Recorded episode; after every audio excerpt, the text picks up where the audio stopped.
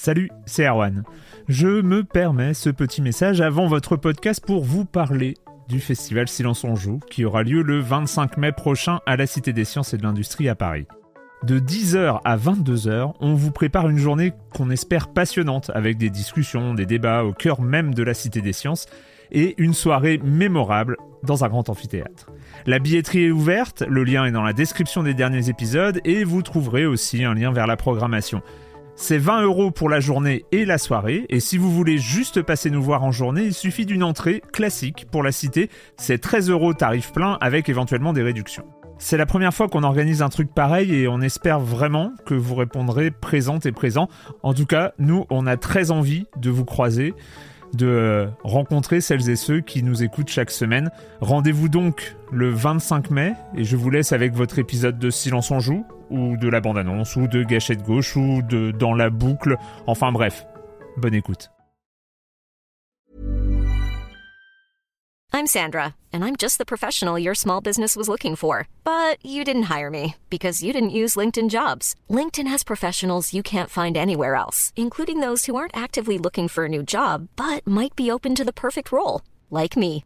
In a given month, over 70% of LinkedIn users don't visit other leading job sites. So if you're not looking on LinkedIn, you'll miss out on great candidates like Sandra. Start hiring professionals like a professional. Post your free job on linkedin.com/people today. Silence en joueur, Cario, bonjour.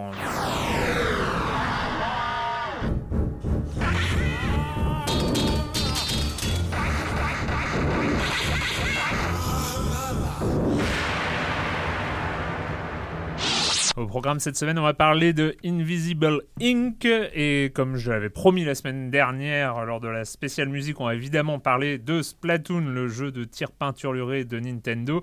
Et on finira par You Must Build a Boat. C'est une injonction, oui, vous devez construire un bateau. Et on parlera un petit peu, pas trop sans doute, de Hatred, le, le jeu qui a, voilà, qui a fait polémique et dont c'était peut-être le seul et unique but là, il n'y avait pas besoin d'y jouer non plus. Euh, mais bon, on- j'ai quand même regardé par, euh, par, par curiosité. Euh, voilà, et puis je commence en accueillant un de mes chroniqueurs favoris. C'est une première, je crois, euh, dans Silence on joue. On va faire un, un- un Silence on joue euh, euh, Libé Only, euh, car c'est Franz Durupt, donc de Libération. Bonjour Franz. Bonjour Erwan. Euh, voilà, et puis bah on va on va commencer avec toi donc euh, avec euh, des vidéos pré E3. Oui, alors bah, c'est-à-dire que c'est rigolo, donc là il y a le, le 3 qui commence la semaine prochaine. Ouais. Et euh, Il faut qu'on se prépare il d'ailleurs. faut qu'on se On prépare. va faire des trucs à Libé ou euh, J'espère bien qu'on va faire bah des ouais, trucs. Ouais, ouais, il va falloir Mais, suivre euh, ça. Tu dors la nuit ou parce que moi j'essaye mais Je dors pas quand il y a des conférences. ah le 3. c'est bien, c'est bien. C'est on va on va répartir le travail. Donc, ça on va pourra répartir le travail. C'est nickel. Oui donc. Et voilà, donc euh, cette année encore plus que l'année dernière, j'ai l'impression, les vidéos leak avant le 3. Alors tout le monde spécule pour savoir si est-ce que les éditeurs le font exprès pour essayer d'avoir quand même leur petit créneau pour faire parler de leur jeu. Euh, si c'est pas pendant le salon, bah ce sera avant. Enfin voilà, mais du coup, en tout cas, il y a une vidéo qui m'a un petit peu interpellé. euh, c'était hier, donc c'est euh, Sony qui a Mardi. révélé. euh, voilà, oui, c'était mardi. Oui, mardi. Oui, c'est Oui. ça. Euh, Sony qui a révélé euh, Ratchet et Clank Mm. euh, sur PS4 qui doit sortir le printemps prochain. Donc c'est le jeu adapté du film, adapté du jeu, comme ils le disent eux-mêmes dans la bande-annonce. Parce qu'il y a un jeu, un film Ratchet et Clank qui doit sortir l'année Il y prochaine. a un film Ratchet et Clank. Tout à fait. Ah ouais. Ah Donc ouais. là, c'est le jeu tiré du film tiré du jeu, avec toujours Insomniac Games aux commandes. Mm. Et moi, ce qui m'interpelle là-dedans, c'est que bon, moi, je suis pas fan du design de Ratchet et Clank, mais le, le- ce qui en a été montré est très très beau, vraiment très coloré, etc. Et je trouve que ça souligne particulièrement bien le, le manque criant de jeux colorés sur les dernières consoles. Et, euh, bon, hormis Nintendo, en gros, euh, personne ne s'embarrasse de créer des univers un petit peu, voilà, qui ont Ou The Witcher. de- Ou The Witcher, qui Ou est The très Witcher. coloré également. C'est vrai, mais euh, quand c'est vrai que quand on voit The Order euh, 1886, qui est un petit peu caricatural, mais qui montre bien un peu le, le côté, euh, on a une palette graphique qui s'étire du gris clair au marron foncé, euh, en passant par le bleu métal. Voilà, c'est un peu ça la, la- peu la ça. gamme chromatique euh, des, des jeux.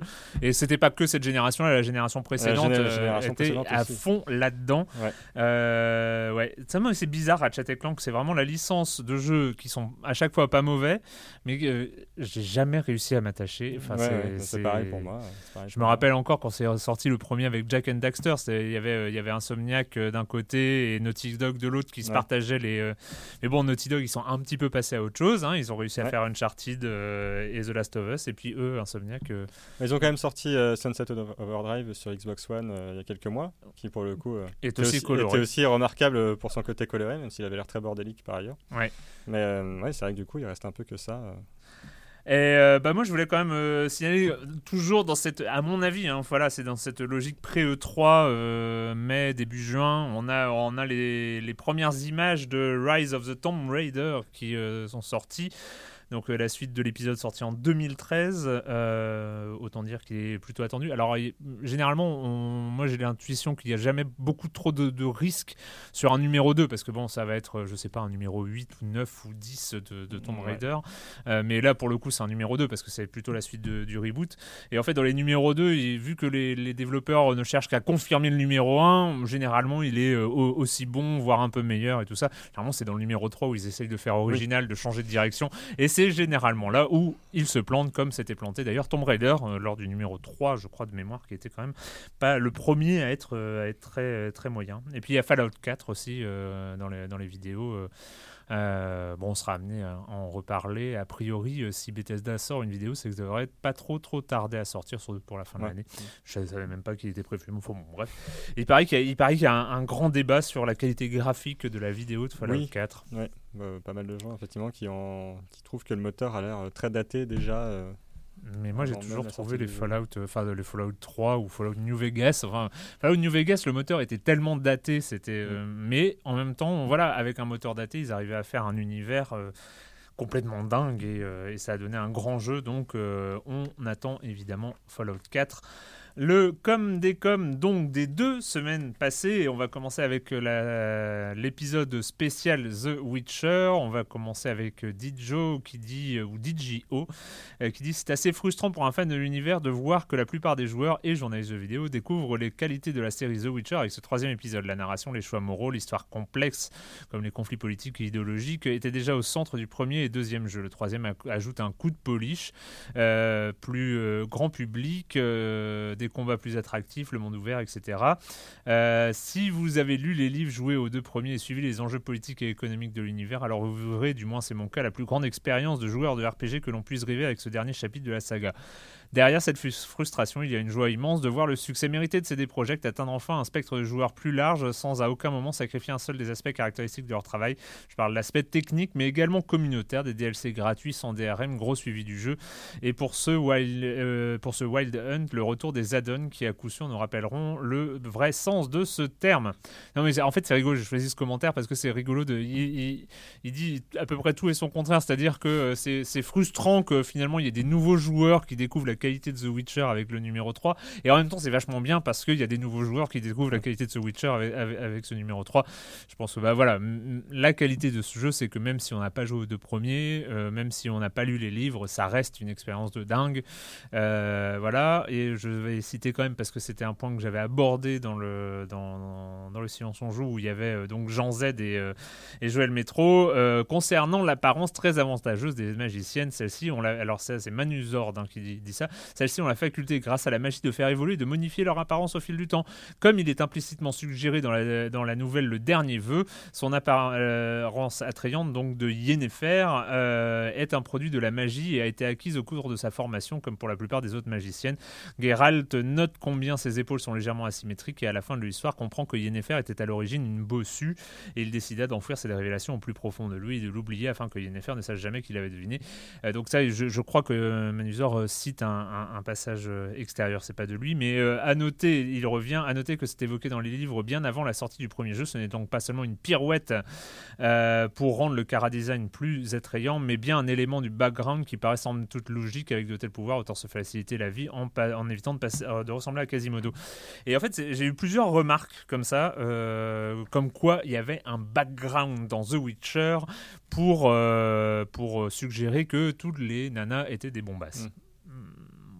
Et donc c'est pas sexiste et donc euh, et donc j'ai dit n'importe quoi et tout ça. Ouais, mm, ouais, bah il y a souvent des bonnes raisons pour mettre des nanas avec des gros seins et des décolletés euh, dès qu'on a envie. Hein. Enfin voilà, c'est après oui, il y a- y a une nouvelle. Moi je euh, on, a, aussi parlé de la sexualité qui était, enfin voilà, c'était, il y avait un côté très euh, mal hétérosexuel euh, en tant que public cible. C'était peut-être le public ciblé aussi par les livres. J'en sais rien. Je pense qu'on est en 2015 et que même quand on adapte un livre, on peut essayer de réfléchir pour au moins aborder le, enfin réfléchir que pour pour amender un petit peu le truc, se diriger vers d'autres directions. Enfin voilà. Après, après, j'ai fait cette remarque sur The Witcher. Pour moi, ça n'en fait pas un titre euh, absolument euh, infréquentable, sexiste, euh, etc. Je sais qu'il y, a des gros débats qui, agitent Internet sur le sujet. moi, je l'ai pas trouvé particulièrement sexiste. Je dis que c'était juste regrettable, venant six mois après Dragon Age Inquisition, de pas se poser de questions et d'être un peu bas du plafond, bas de plafond dans, ce genre d'approche. Voilà, c'était pas non plus la critique. Portais. voilà, je, reste quand même absolument fan de The Witcher 3. Euh, et enfin, euh, juste sur le silence en joue de la semaine dernière, une, remarque de Red. Donc, il y avait une playlist et lui, il dit J'aurais ajouté à la jolie sélection quatre morceaux pour qu'elle soit encore plus représentative de cette année et demie passée manette en main. Donc, je cite les morceaux, vous pouvez trouver, il a mis des liens dans les forums de Silence en joue. Il y a Le rêve du chasseur par euh, Yuka Kitamura, Tsukasa Saito et Nobuyoshi Suzuki. Ah, alors, il y en a encore deux autres Ryan, Ryan et Michael Van Maker. Euh, un titan abattu par David Fenn, une voix de sortie par Stafford Bowler, et enfin la magnifique nouvelle bande originale à venir d'Hyper Light Drifter par euh, l'incontournable d'ailleurs Disaster Peace. Voilà, donc ça c'était le com des com des deux dernières semaines, et là on va commencer avec le dernier titre de Clay Entertainment, Invisible Inc. Infiltration successful.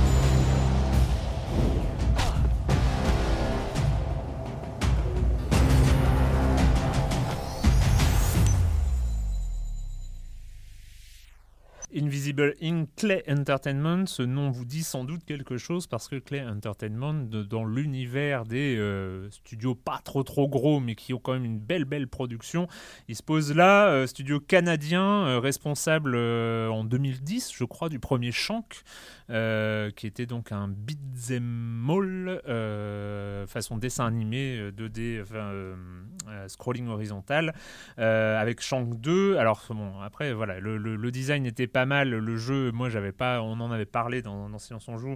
Moi, j'avais pas trouvé le, jeu, euh, le jeu si mémorable que ça. Mais ils sont revenus, je crois, en 2012 avec Mark of the Ninja. Donc, euh, toujours un peu avec ce, côté dessiné. Mais là, on est dans l'infiltration. On est, euh, on, et ça marche super bien. Mark of the Ninja était, était vraiment une, une belle réussite.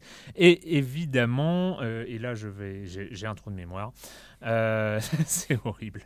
Non, mais le truc façon dessinée un peu, un peu gothique et tout ça, euh, survival, euh, roguelike, Starve, Don't Starve. Ah, voilà, voilà, Don't Starve. C'était le dernier, le, dernier.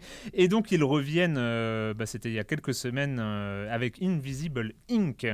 Euh, qu'est-ce que c'est Invisible Inc C'est un jeu tactique d'infiltration en tour par tour. Et déjà, rien que ça, moi, ça me plaît beaucoup parce qu'on n'est pas dans le skill, on n'est pas dans le, dans le truc où on peut se planter à cause d'appuyer sur un mauvais bouton au mauvais moment. Là, on a le temps de réfléchir.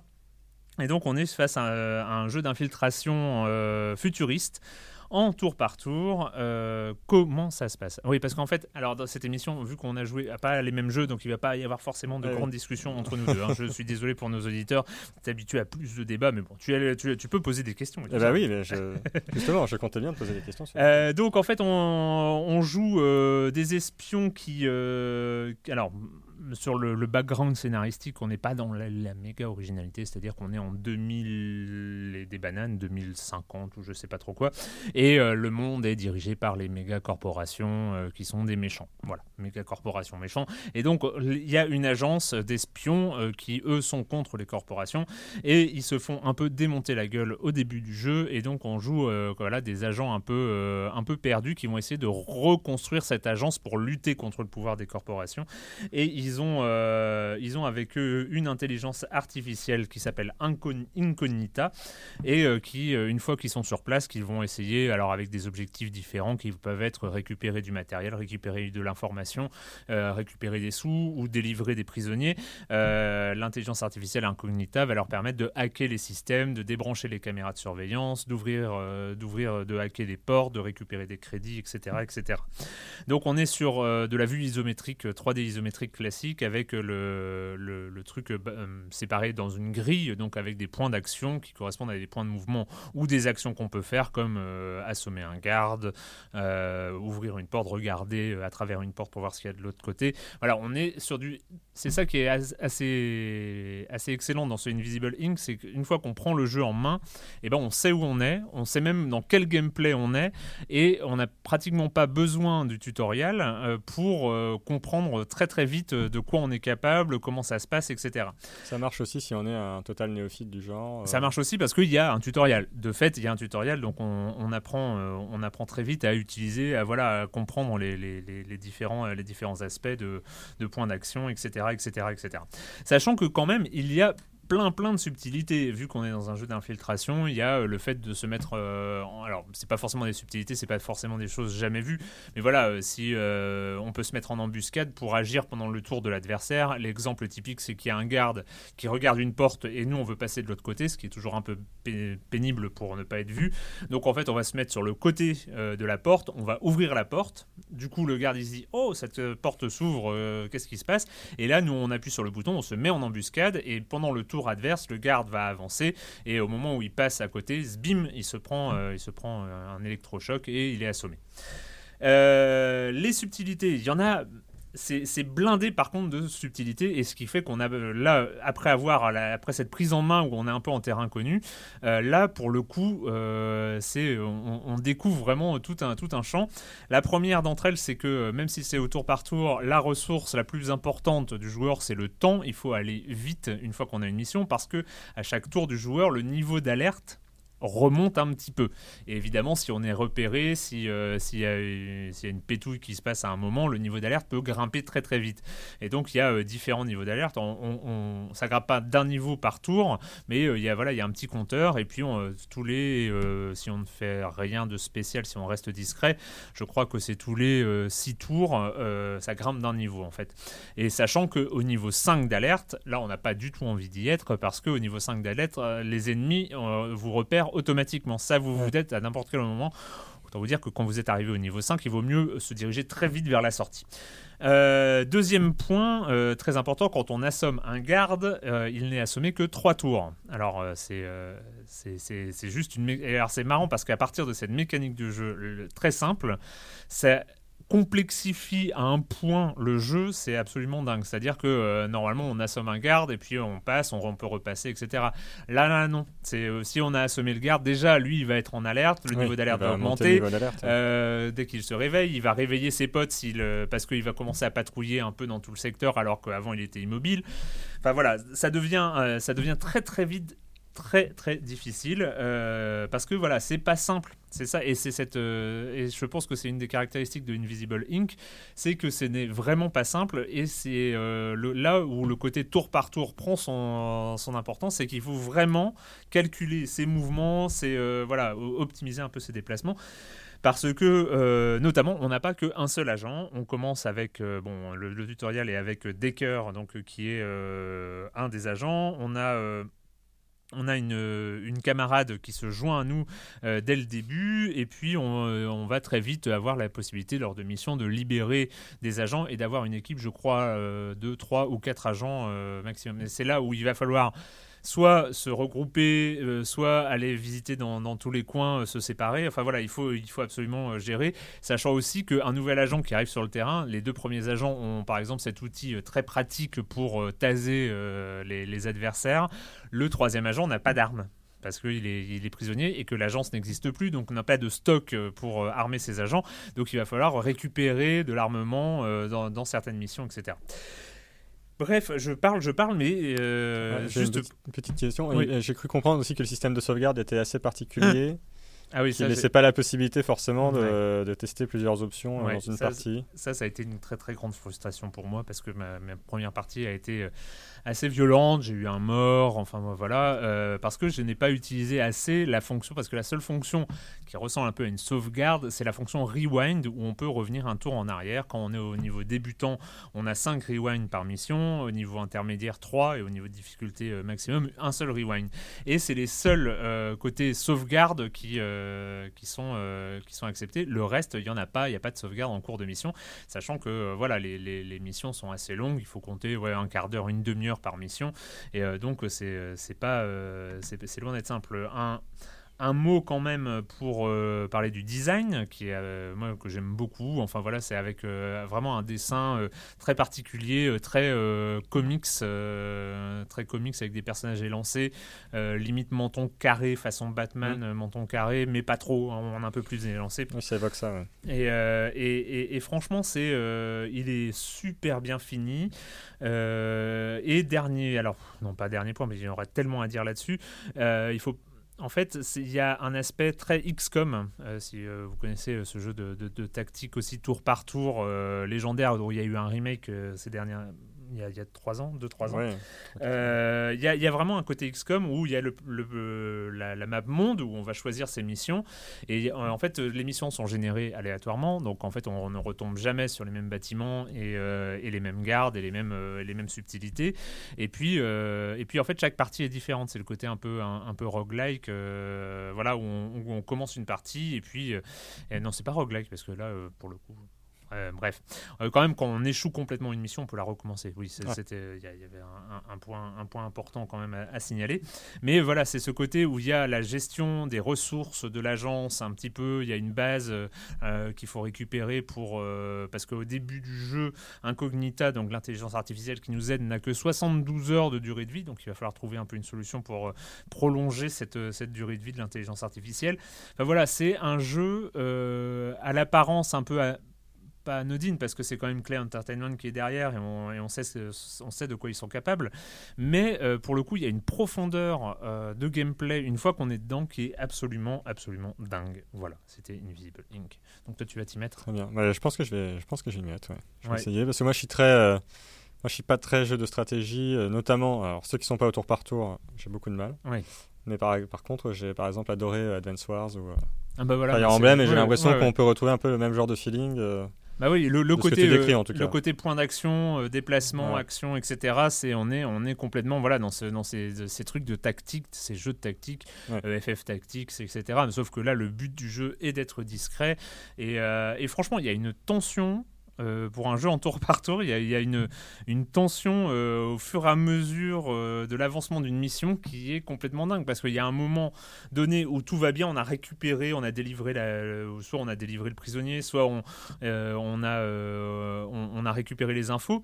Mais en fait, au moment où on a récupéré les infos, et eh ben en fait tous les 2, 3, 4 gardes qu'on a dû assommer pour arriver à les récupérer, eux ils sont tous debout.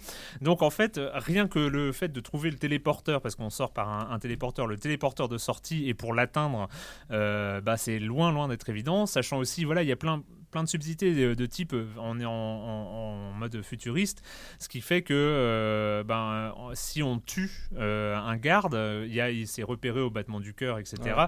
Dès qu'on tue un garde, le niveau de le niveau d'alerte monte. on a le droit de le tuer, c'est bien pratique parce qu'il se réveille plus, mais le niveau d'alerte monte très très vite. Voilà, donc tout est vraiment super bien dosé. Enfin voilà, c'est c'est très très, euh, très très séduisant ce Invisible Ink.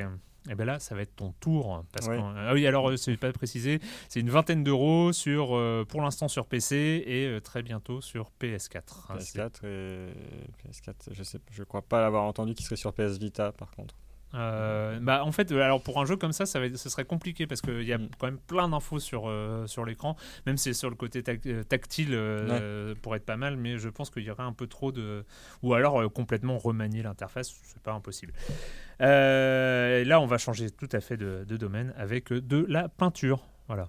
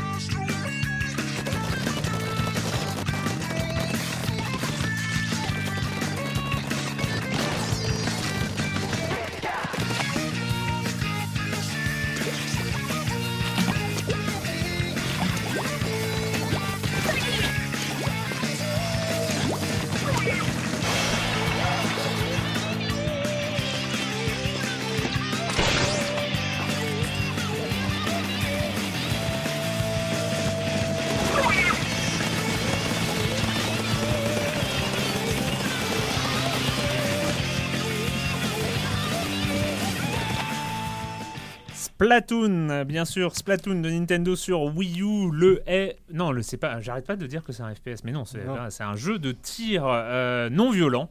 Euh, le, le- voilà. Et puis, euh, bah, qui fait très envie, multijoueur, de la peinture. Enfin voilà, je vais te laisser raconter ta- ton, ton début de partie, tes premiers contacts avec Splatoon.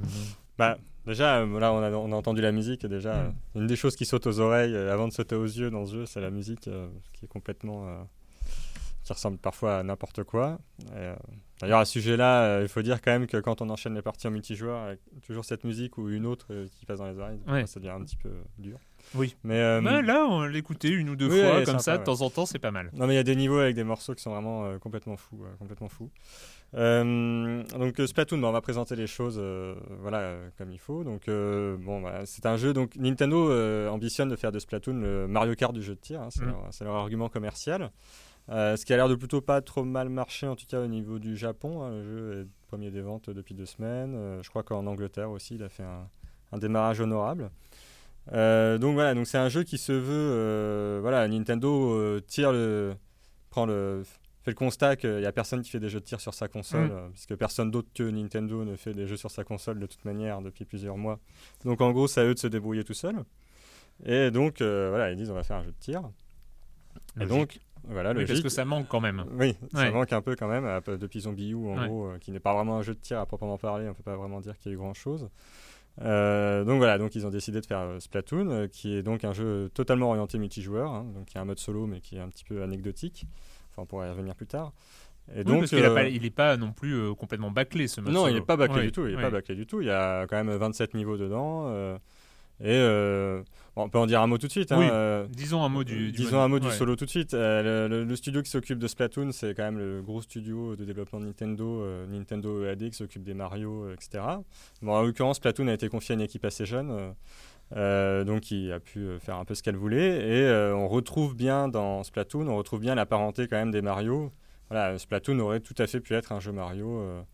Euh, ce qui aurait d'ailleurs pas forcément été mal du point de vue du design, parce que c'est vrai qu'on peut ne pas adhérer à, Oui, parce que à la il y a- tête il y a- des, des personnages du jeu, hein, qui sont un peu particuliers quand même, avec leur, euh, les poulpes. alors, voilà, avec leurs grosses tentacules euh, en guise de cheveux. et- Oui, parce qu'il y a ce Voilà. côté euh, Super Mario Sunshine en fait. C'est ça, euh, alors voilà. ouais. C'est ça, le Splatoon, effectivement, euh, se place dans la lignée de. Donc, évidemment, on pense à Super Mario Sunshine euh, avec euh, ces jets d'eau. euh, c'est bon, là, en l'occurrence, c'est de la peinture, mais voilà, le fait de, de- de tirer de la peinture partout. Mm. Cette ambiance assez ensoleillée, un peu été, comme ça, à la cool, détendue.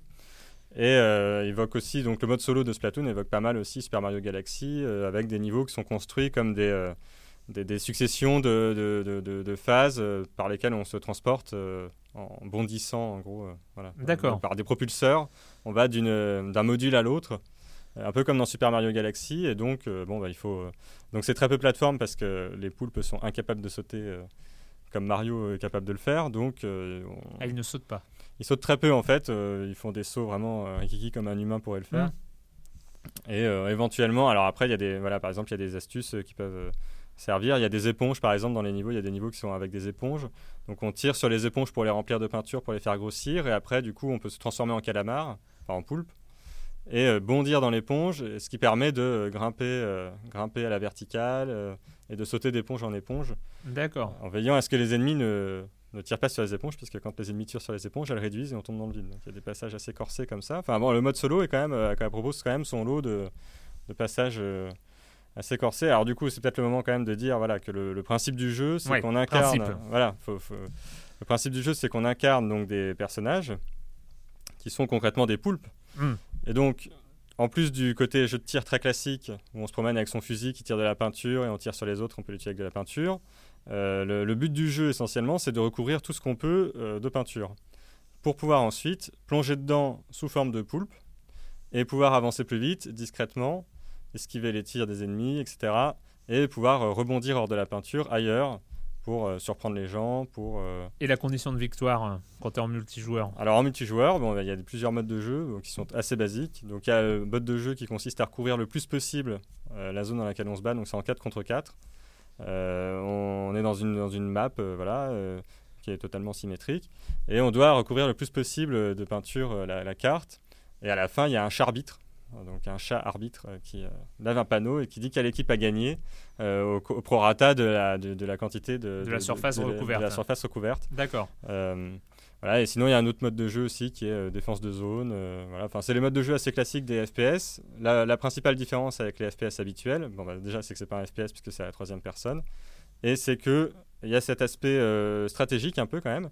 Euh, qui est euh, posé par le, le, fait qu'on puisse euh, circuler dans la peinture. Donc évidemment, mm. voilà, on peut couper la trajectoire des gens qui sont en train de nager en, en aspergeant de peinture leur zone pour les bloquer. si on peut les on peut euh, préparer des pièges, on peut poser des bombes, on peut euh, voilà, enfin il y a plein de choses à faire. Euh, on peut les prendre à revers, on peut les contourner. Et tout se joue voilà sur sur la base des couleurs. Chaque équipe a, une couleur différente ou chaque joueur a une couleur Non, c'est chaque équipe chaque équipe a une couleur différente et les couleurs on peut pas choisir sa couleur préférée jouer tout le temps avec en fait. à chaque partie on a une nouvelle couleur.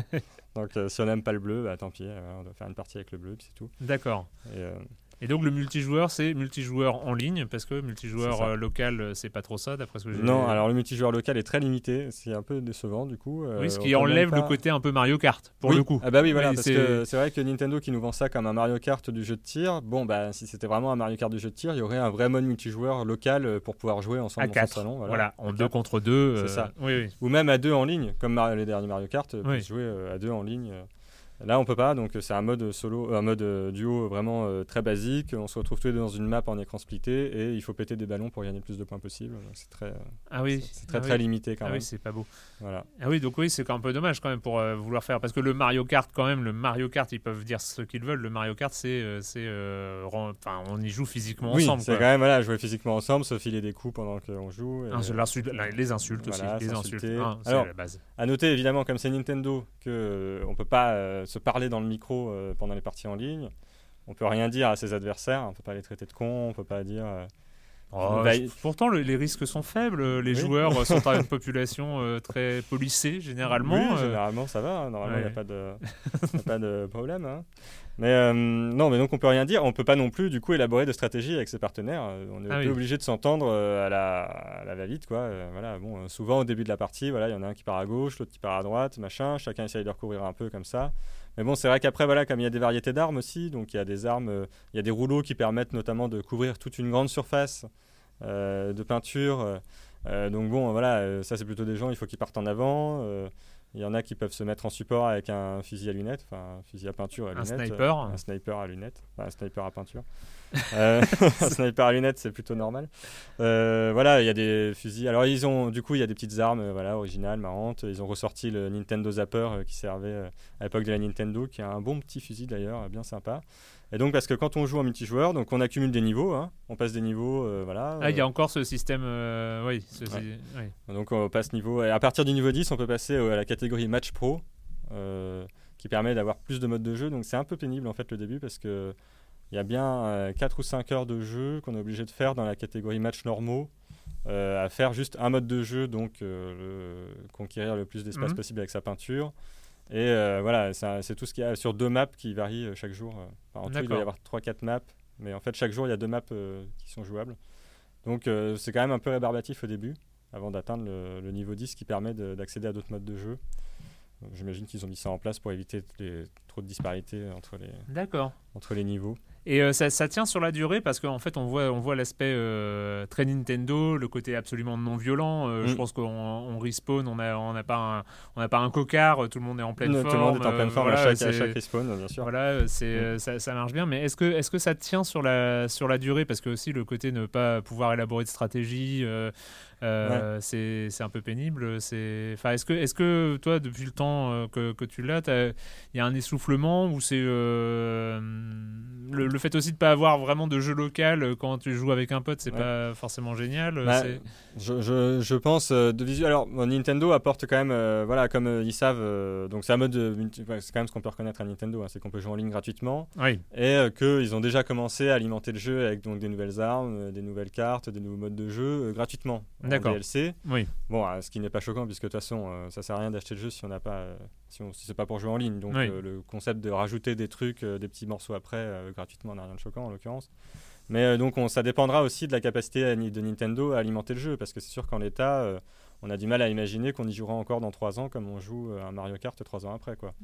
C'est, évident que là, tel qu'il est euh, sachant qu'il est vendu à peu près à la moitié d'un prix euh, du, prix d'un jeu normal sur PS4. Ah oui, c'est ah oui, il est à 35 euros aussi. Donc c'est un gros jeu pour Nintendo, mais c'est pas non plus euh, en soi. Voilà, c'est un, un bon jeu qui n'est pas qui n'est pas Enfin, qui n'est pas en l'état un chef-d'œuvre en tout cas. mais c'est assez marrant parce que la, ludothèque de la Wii U, hein, qui, est, qui est quand même un des drames actuels de, de Nintendo, mais on voit, on voit aujourd'hui qu'elle qu'elle se base vraiment sur euh, Mario Kart, Super Smash Bros euh, et maintenant Splatoon. On est vraiment sur le, côté euh, compétitif en ligne façon Nintendo parce que ils ont, c'est finalement une, manière assez unique à chaque fois d'aborder d'aborder l'aspect la, confrontation multijoueur en fait. C'est vrai que ce genre de, de, compétition multijoueur absolument non violente basée un sur, euh, quelque chose de coloré, de plutôt enfantin, euh, même, même Super Smash Bros. Hein, voilà, c'est tous les personnages euh, iconiques de, de, Nintendo. Ils, ont quand même une spécificité, c'est un peu un drame qui est que ça, parce que c'est vrai que.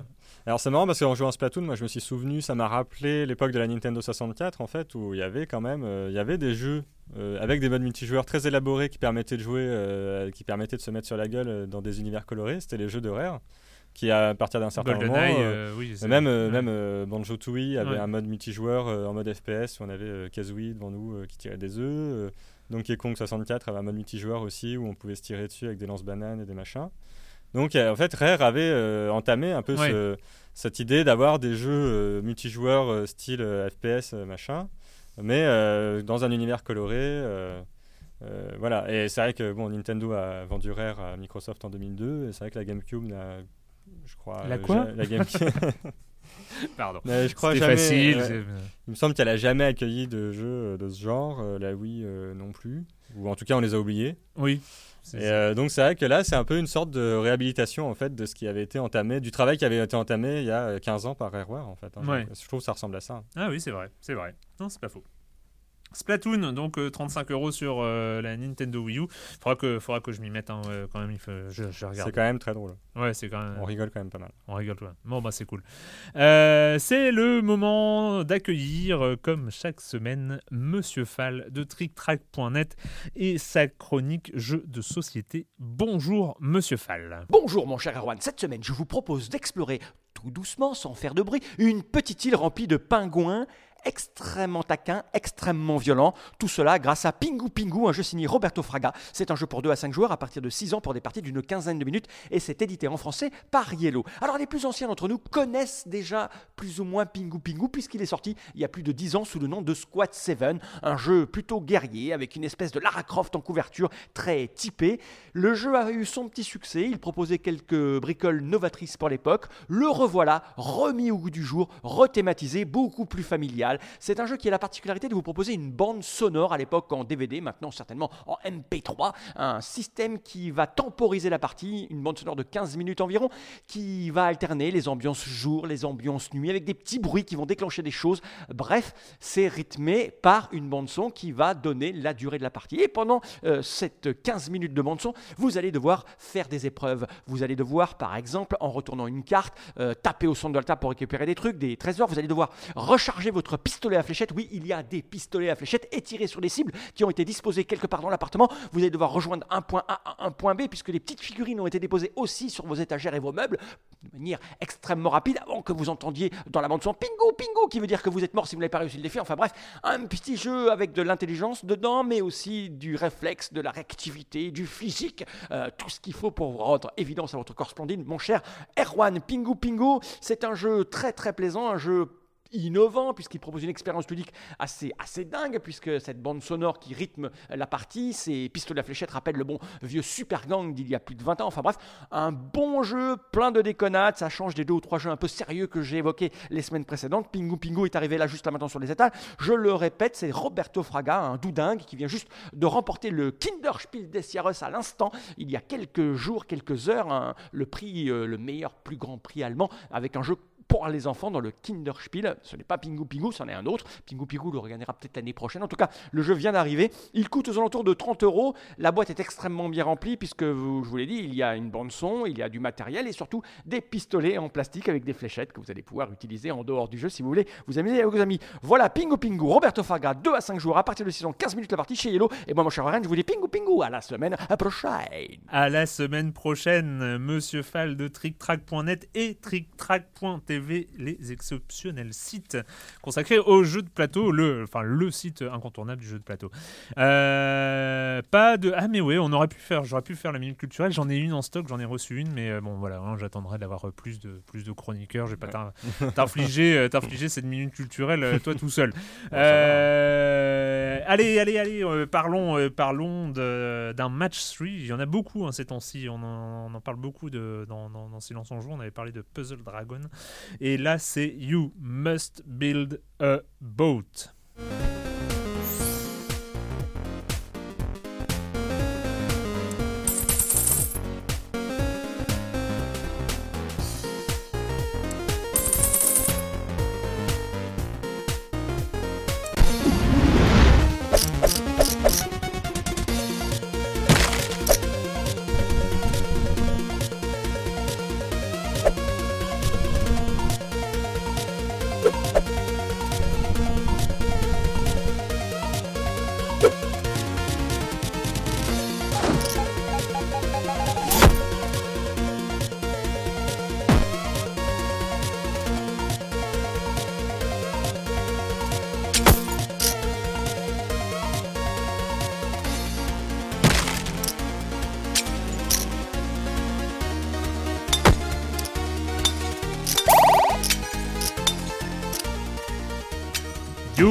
Build a Boat de 88 Games. Euh, je crois, alors c'est sorti il y a quelques temps sur Android et iPhone. Ça vient, c'est sorti très beaucoup plus récemment sur euh, sur PC, Mac, Linux, tout ça, tout ça, tout ça.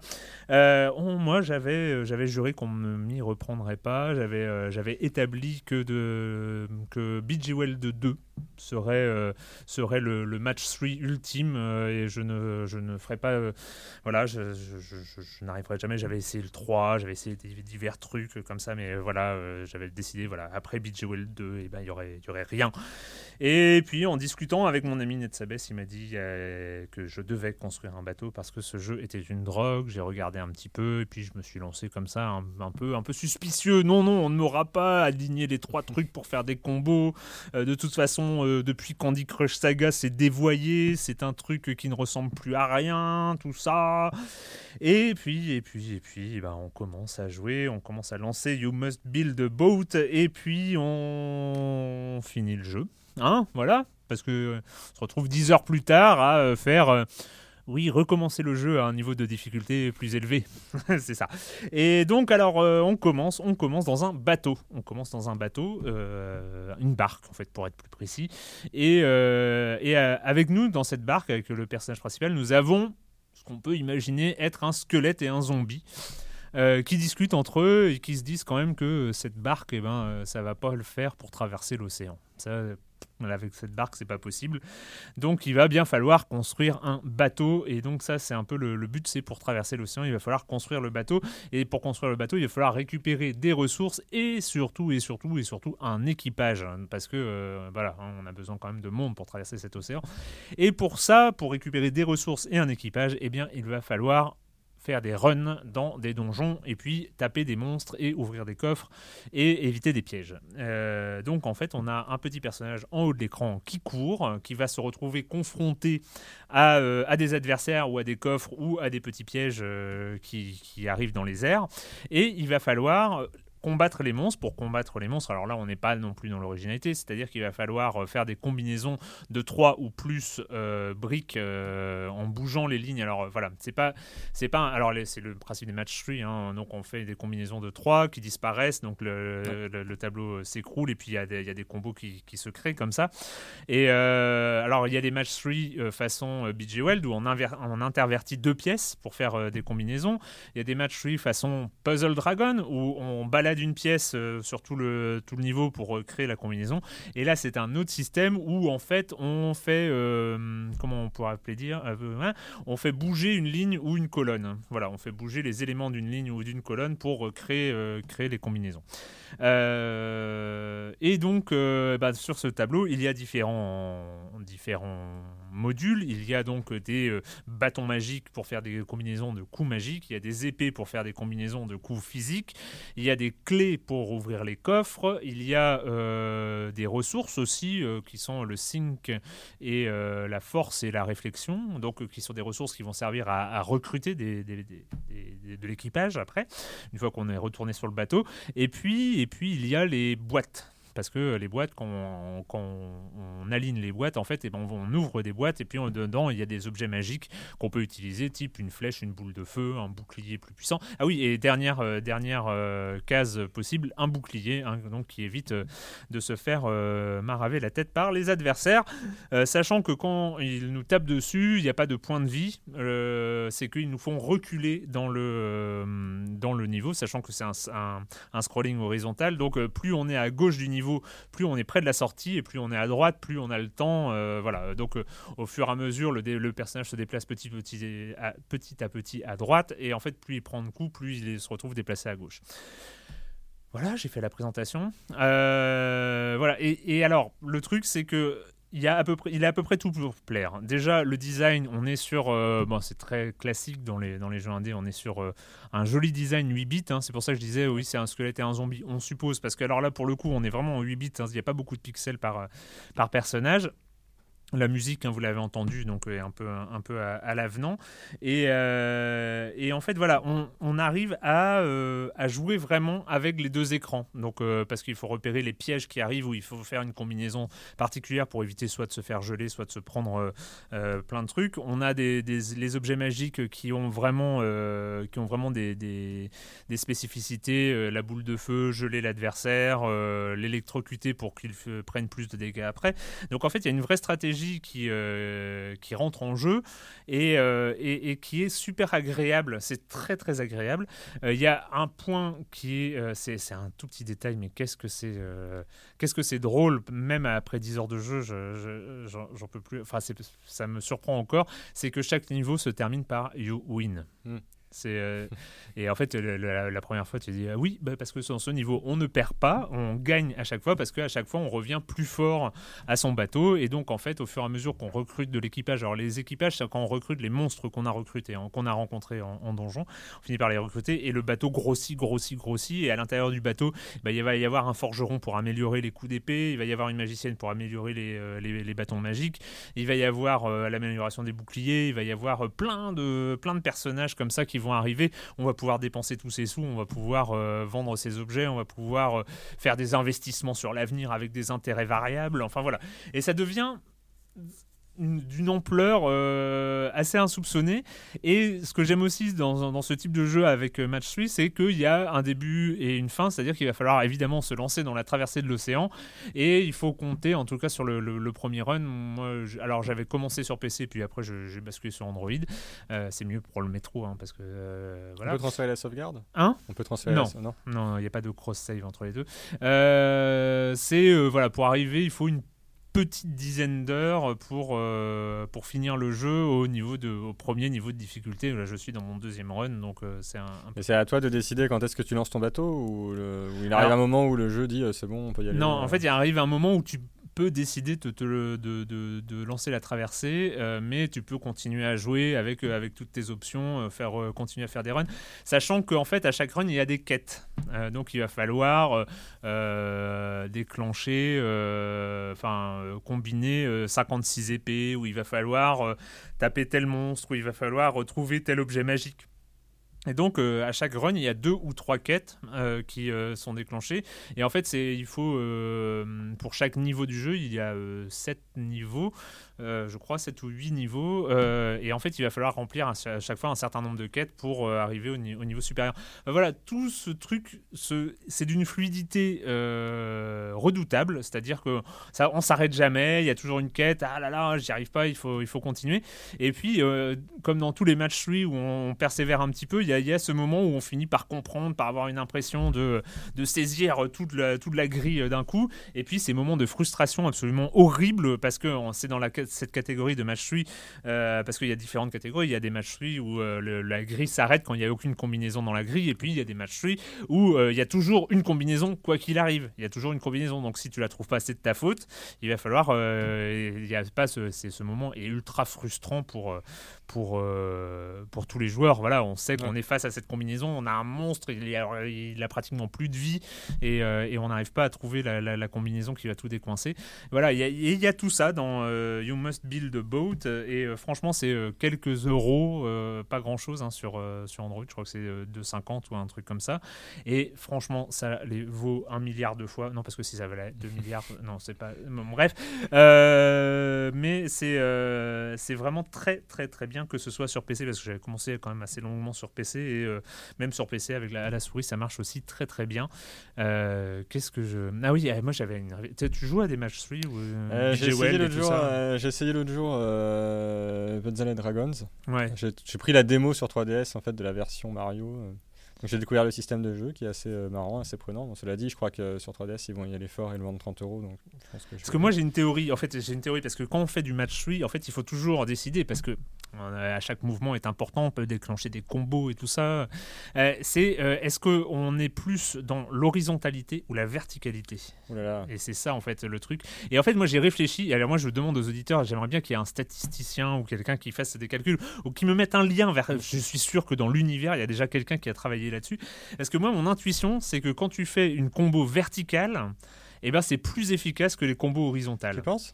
Oui, parce que, parce que, pourquoi? Parce que si tu fais une combo, par exemple, de trois tuiles horizontales, et en fait, ça va ramener trois euh, tuiles horizontales au-dessus. Ouais. Et combien il y a de côtés actifs quand trois tuiles horizontales tombent? Eh bien, il y en a cinq, c'est-à-dire euh, deux de chaque côté ouais. et trois en dessous. Alors que quand tu fais une trois tuiles verticales et, il y a- et donc il y a trois tuiles horizontales qui euh, verticales qui tombent, en fait il y a sept côtés euh, actifs à la place de cinq. Où sont les deux autres Hein? Où sont les deux autres Les deux autres. Les deux autres côtés Bah en fait, c'est qu'il y a trois côtés inactifs quand, euh, quand elle tombe.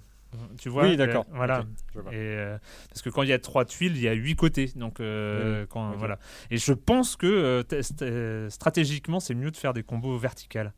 Voilà, c'était ma réflexion. C'est des, c'est des- c'est des années à jouer à BJ Well là, qui m'ont qui m'ont euh, abouti à ça. hein. C'est- Ah oui, mais écoute, j'en prends, je prends note parce que comme ça, comme euh, je vais peut-être peut-être me mettre au genre. euh, Et ce que j'avais appris aussi, parce que ce que j'avais appris dans BJ Weld aussi, qui était hyper important, parce que BJ Weld fait partie de ces jeux où euh, il y a toujours une combinaison possible, c'est que quand tu as galéré pour trouver la combinaison et que tu l'as finalement trouvée, et ben en fait il faut continuer à regarder dans la zone où tu as fait la, la combinaison, vu que tout le reste de la map, bah, ça, tu les connais déjà. Mais bon, ça c'est intuitif, mais voilà, moi j'avais, voilà, c'est assez rigolo d'avoir quand même une courbe d'apprentissage un petit peu ridicule, hein, mais voilà sur sur ce genre de choses. Mais voilà, si vous avez des statistiques sur quel combo vaut-il mieux faire sur les match 3 J'imagine que des gens ont dû y réfléchir. Ouais, j'imagine, j'imagine, et parmi nos auditeurs aussi. Mm. voilà, on va finir, on va finir. J'ai pas, j'ai même pas mis de son, hein, j'ai même pas mis de son pour pour évoquer ça. il y a quelques semaines est sorti Hatred, euh, jeu des, du studio polonais Destructive Creations. Euh, alors étonnamment, il y a eu en fait il y a eu des critiques un peu sur tous les sites de jeux vidéo, alors qu'on est euh, sur le mini-jeu finalement le mini-jeu indé. Mais pourquoi est-ce qu'on en a parlé? Bah, Parce qu'il y a eu cette polémique. Alors en deux temps. Polémique en deux temps sur euh, au moment de la sortie, c'est qu'ils ont balancé un trailer, donc il y a, quelques mois déjà, euh, qui a quand même bien fait parler de lui parce qu'on y voit un chevelu euh, plutôt plutôt antipathique, hein. très antipathique, oui, oui, une vraie tête de connard, on peut dire. exactement, une vraie tête de connard, qui établit que il déteste l'humanité entière et que voilà, ils vont tous mourir. Et là, il sort avec sa mitraillette et puis il tue tout le monde dans la rue et tout ça. Et puis euh, il y a des, euh, des gens, des, des, des, fatalités. Enfin bon, il les, les exécute et tout ça tout en noir et blanc, euh, côté un, peu glauque. Alors, euh, tout le monde, enfin, il y, a eu une sorte de levée de bouclier. Bon, après, c'était, c'était un. Voilà. Et dans un premier temps, en fait, le, il, le, jeu a été d'abord greenlighté euh, par, par les utilisateurs suite à ce trailer. Et il a été ensuite retiré de, de Steam. décision de, de l'équipe de Steam, en fait, qui a dit bah non, finalement, on ne veut pas de ce jeu sur Steam. Et là, et là le saint patron Gab Newell est euh, sorti, mais c'est joué en quelques heures en plus. Hein, c'est euh, euh, euh, est sorti de sa réserve et puis a dit mais non c'est hors de question. De toute façon on ne censure pas les jeux pour ce type de contenu ou pas. Ils ont le droit de faire tout ce qu'ils veulent.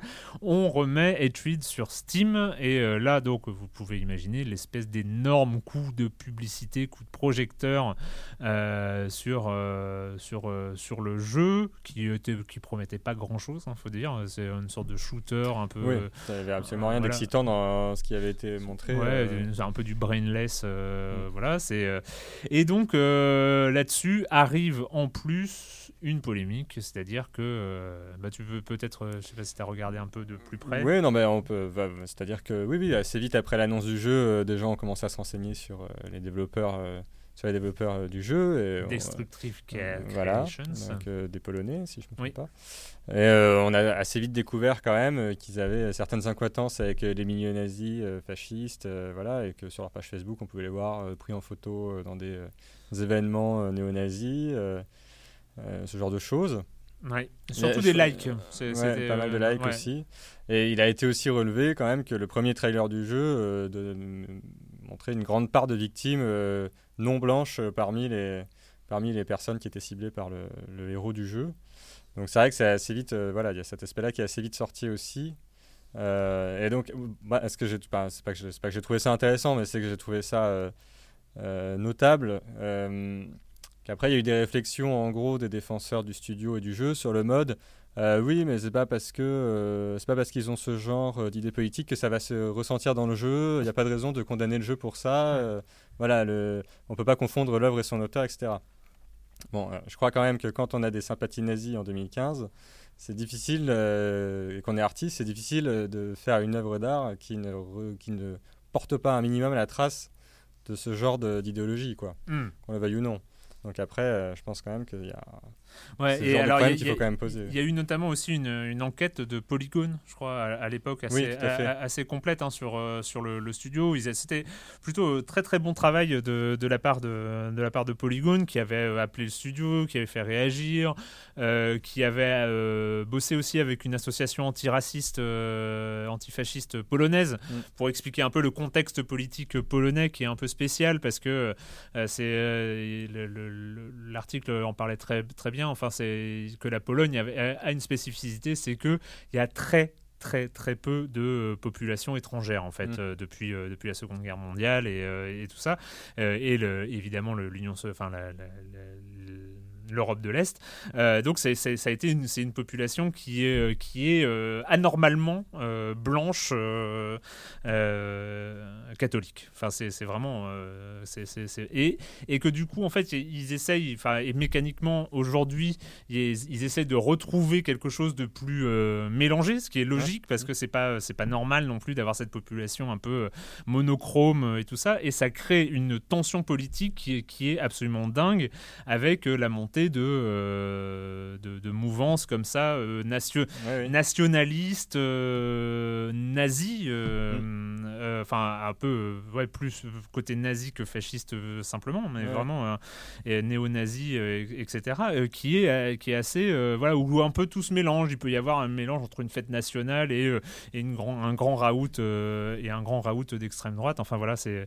Et, c'est là-dessus où les, propos des gens du, studio, en, plus, ces gens du studio qui sont des. voilà, qui, qui un peu répondent à tout par le sarcasme. Merci pour la publicité, grosso mm. modo. Hein, c'est à chaque nouvelle attaque, leur seule réponse, c'est à peu près ça ce qui est terrible là-dedans, c'est qu'ils n'ont pas forcément tort bah parce que ça, à chaque fois euh, ça fait de la pub et, euh, que euh, si aujourd'hui Gamecult ou, ou jeuxvideo.com font leur, leur critique de Hatred, c'est parce mm. qu'il y a eu cette polémique. Autrement, combien de jeux indés ne sont pas chroniqués sur les, sur les grandes plateformes de jeux vidéo Donc c'est et, et, voilà, c'était c'est un truc assez impressionnant. Et pour le coup, si vous voulez lire l'article de Polygon, toute la défense du patron du studio est moisie. C'est-à-dire mm. que ça se sent, mais ça se transpire dans ses, dans ses réponses.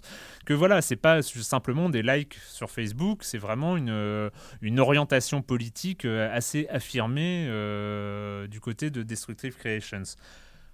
Alors quand même, par simple curiosité, j'ai téléchargé et j'ai lancé le jeu pour savoir à quoi ça ressemblait. Et bah en fait voilà, ça ressemble au trailer, absolument le côté enfin voilà et il n'y a pas vraiment un côté intéressant en plus euh, sachant que voilà c'est juste un shooter euh, quelles caractéristiques il y a dans ce shooter? Euh, bah on tue tout le monde on a des armes qu'il faut recharger on a une barre de vie qui ne remonte que si on exécute ses victimes à chaque fois avec euh, une animation, une courte animation façon euh, Fatality, euh, genre trancher la gorge, écraser la tête avec les bottes et tout ça et tout ça et tout ça. Le premier niveau est complètement inintéressant, oui parce qu'il faut tuer des civils et puis des, des, flics. Il faut voilà, il faut atteindre un certain compteur de victimes pour passer au niveau suivant et puis ça devient de plus en plus dur. Enfin je suppose parce que je suis arrivé qu'au début du niveau 2, faut pas déconner. Euh, voilà, après il faut attaquer un commissariat. Enfin voilà, c'est, on est on est sur la proposition zéro quoi du, du, jeu vidéo. C'est, c'est on est en 2015. Le, le, jeu vidéo. Il y a des jeux vidéo violents ou des jeux vidéo. Euh, enfin moi je suis pas pour les, jeux vidéo bisounours. Il peut y avoir de la violence et ce genre de choses. J'en ai j'ai, j'ai pas de problème avec ça. C'est juste là bah il y a pas ce, côté un peu revendiqué, euh, ce côté nihiliste revendiqué, bah en fait c'est juste on n'a pas d'idée, on le revendique. En fait, c'est pas euh, c'est pas un côté euh, nihiliste, anard, machin, monde de merde, je casse tout. C'est c'est juste il y a pas, enfin voilà, on sort, on tue tout le monde et puis et puis basta quoi. Sachant que le gameplay est un tout petit peu moisi, c'est c'est chiant parce qu'il y a des gens en dehors de l'ère de jeu qui nous tirent dessus. Enfin on sait pas d'où ça vient, que le qu'on se retrouve pas trop dans alors le contrôle clavier-souris est une cata. Euh, le, il y, a juste à la limite le, un, des trucs qui est un petit peu rigolo, c'est le moteur de, destruction qui euh, quand tout explose, tout explose. Donc ça c'est assez marrant, mais bon voilà, on va pas faire d'un bon jeu parce qu'il y a un moteur physique à la, qui, qui est pas trop moisi. Et voilà, le reste c'est d'un ennui absolument dingue. Et euh, aujourd'hui, voilà, quand on voit euh, un mec écraser la tête d'une de ses victimes, bah c'est même pas original dans, dans, un jeu vidéo. On a vu ça, on a vu ça déjà dans des jeux vidéo un peu plus pas mal de fois, hein. et dans des jeux vidéo peut-être un peu plus rigolo. Et puis on mm. a joué euh, il y a quelque temps à Mortal Kombat 10 qui était voilà qui est hyper gore et puis mais arrive à nous faire marrer par son côté série Z assumé et, et scénario un peu débile qui, qui, qui, qui s'assume comme tel. Et là il y a rien. Enfin le jeu a l'air de se prendre très au sérieux. Exactement, c'est un truc incroyablement premier degré et euh, voilà j'ai c'est vrai aussi que quand tu joues au jeu, tu te dis j'ai pas forcément envie de faire pote avec les développeurs de ce jeu-là, quoi, euh, qui euh, qui ont pas vraiment bien grandi dans leur tête et euh, qui se disent que c'est c'est hyper cool de faire ça et que c'est et que c'est iconoclaste de faire ça en 2015, alors que non, en 2015 c'est pas iconoclaste, se faire ça c'est juste complètement inintéressant. Et puis voilà, je pense qu'ils ont eu cette chance entre guillemets mais bon, qui est un peu facile dans le jeu vidéo, de sortir un truc un peu, un peu sulfureux, de s'être fait remarquer en sortant un truc sulfureux, de ça avec Greenlight, avec euh, Gabe Newell, enfin avec toute cette affaire. Voilà, ils ont eu un coup de projecteur, une pub. Nous, on en parle ici aussi. Bon, voilà, mais je pense euh, pas vous avoir forcément incité à, aller voir euh, ce que c'est. C'est voilà, c'est pas je pense qu'on aurait pu. Ouais, ce, ce jeu euh, aurait pu ne pas exister en fait. Ça, aurait pas été une grosse perte. Non, mais je pense que ça vaut le coup d'en parler quand même aussi pour l'aspect, le, justement la façon dont la presse, et en particulier la mm. presse spécialisée, l'a accueilli, parce qu'on a quand même pu relever qu'il y avait pas mal de tests du jeu qui disaient oui, le trait sulfureux est sorti, on vous propose le test, machin, et qui quand même. Euh, n'allait pas très loin, voire n'allait pas du tout sur le terrain de euh, refaire un peu l'historique de qui est derrière le jeu, machin. Mm. Et ça pose quand même la question. Euh, il faut, je pense qu'il faudrait le faire pour Eitrid, mais ça veut dire qu'il faudrait le faire pour plein d'autres jeux aussi, en fait. Il faudrait, il faudrait quand même, euh, je pense que ce serait quand même pas mal pour la, la presse. De, quand elle parle des jeux vidéo, d'aller un peu plus loin que juste dire bon ben on va jouer, on va voir si on s'amuse ou si on s'amuse pas, si c'est jouable ou pas.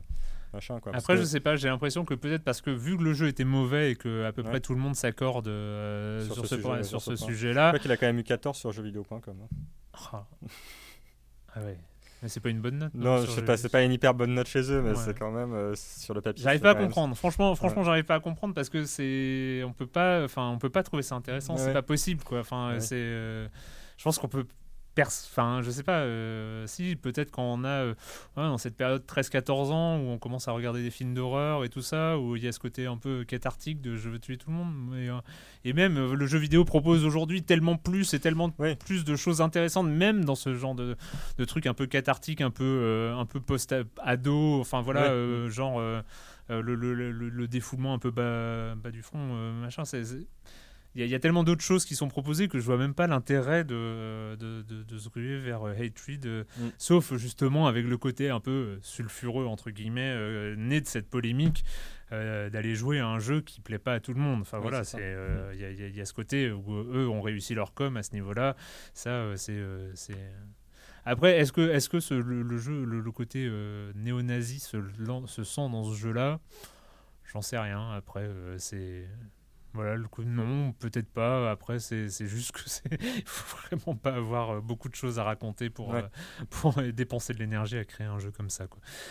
Euh, voilà, c'était euh, donc euh, Hatred que vous pouvez télécharger où vous voulez, où il est disponible et si vous en avez vraiment envie.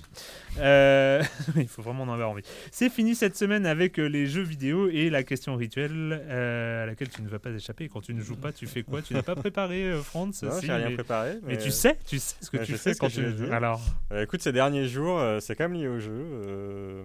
J'écoute beaucoup Magic Sword, qui est je sais même pas si c'est un groupe ou juste une personne, je sais même pas quelle est leur nationalité ni rien. Enfin bon, ils sont dans la bande originale de Hotline Miami 2, euh, ah. voilà, avec des morceaux, des morceaux excellents, euh, notamment euh, The Way Home, qui est très très bon. Et donc ils ont un volume 1 qui est disponible sur Bandcamp, il me semble. Mhm. on peut payer ce qu'on veut. voilà. J'invite tout le monde à aller l'écouter parce que je trouve c'est vraiment très bon. On retrouve des ambiances un peu Blade Runner, Evangelis. Et voilà, un peu côté un petit peu bon, un peu comme Carpenter Brut, parfois un petit peu brutal comme ça aussi, mm. euh, mais très, avec des très très bonnes mélodies, je trouve, des très belles mélodies. Euh, c'est vraiment très très bon, je trouve, j'aime beaucoup. D'accord. Euh, c'est comment ça s'appelle? Magic Sword. Magic Sword. Euh, et puis tiens, moi je vais faire un peu d'auto-promo euh, de mon côté pour une nouvelle chronique que je vais essayer de faire deux, trois fois par semaine sur libération.fr. S'appelle Une heure pas plus, qui est sur la première heure d'un jeu. Le premier épisode c'était sur Invisible Inc. Donc je vous ai à peu près spoilé tout ce qu'il y a dans cette chronique, dans ce silence on joue. Mais voilà, je vais essayer de faire ça deux, trois fois par semaine. Parler de la première heure du jeu. Et d'ailleurs, le deuxième épisode, je crois que c'est sur You Must Build a Boat. Ah bah comme, ça, comme ça. Hein, la boucle est bouclée. Euh, vous, vous, pouvez, en tant qu'auditeur de Silence en Joue, vous êtes autorisé à commencer cette chronique par le troisième épisode qui est sur un jeu que je ne connais pas encore.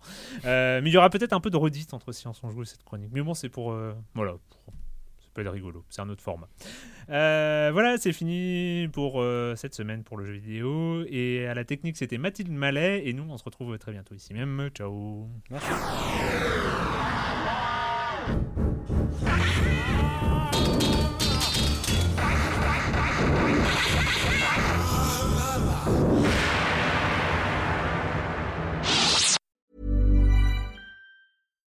Hi, I'm Daniel, founder of Pretty Litter. Cats and cat owners deserve better than any old fashioned litter. That's why I teamed up with scientists and veterinarians to create Pretty Litter. Its innovative crystal formula has superior odor control and weighs up to 80% less than clay litter.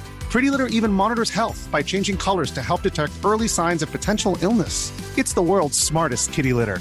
Go to prettylitter.com and use code ACAST for 20% off your first order and a free cat toy. Terms and conditions apply. See site for details.